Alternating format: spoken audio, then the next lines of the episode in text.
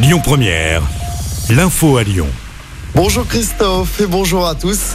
La galère toujours pour les usagers du métro lyonnais ce matin. Le métro D est partiellement à l'arrêt.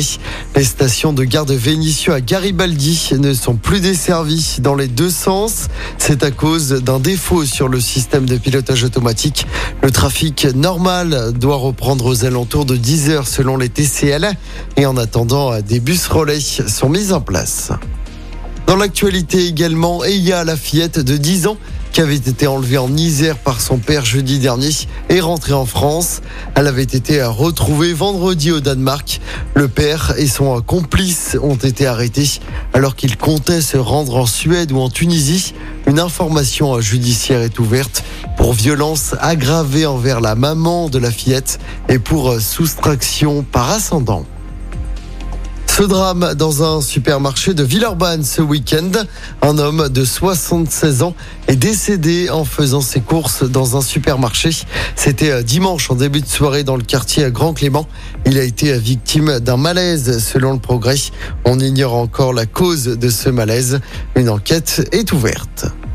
Grosse frayeur à l'aéroport de Lyon-Saint-Exupéry hier après-midi dans un avion de la compagnie EasyJet qui revenait de Palma de Majorque. Un code d'urgence a été déclenché et un dispositif de secours a été déployé sur le tarmac. En cause, une odeur de brûlé dans le cockpit. Heureusement, aucun blessé n'est à déplorer.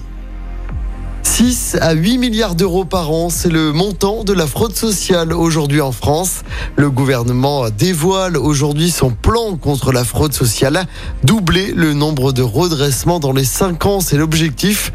Il y aura 1000 postes supplémentaires pour les traquer ces fraudeurs. L'autre projet, c'est de fusionner la carte vitale avec la carte d'identité.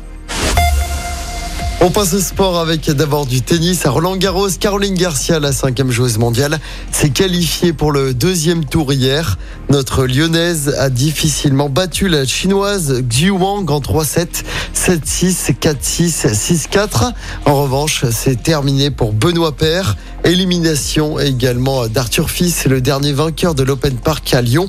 À suivre aujourd'hui notamment côté français, l'entrée en lice de Gaël Monfils. Et puis en basket, on suivra ce soir la deuxième manche de la demi-finale du championnat. L'Asvel se déplace à Boulogne-le-Valois. C'est ce soir à 20h30. Les Villers-Banais qui ont été abattus lors du premier match. Je rappelle hein, que la première équipe a trois victoires est qualifiée pour la finale. Écoutez votre radio Lyon Première en direct sur l'application Lyon Première, lyonpremière.fr et bien sûr à Lyon sur 90.2 FM et en DAB+. Lyon Première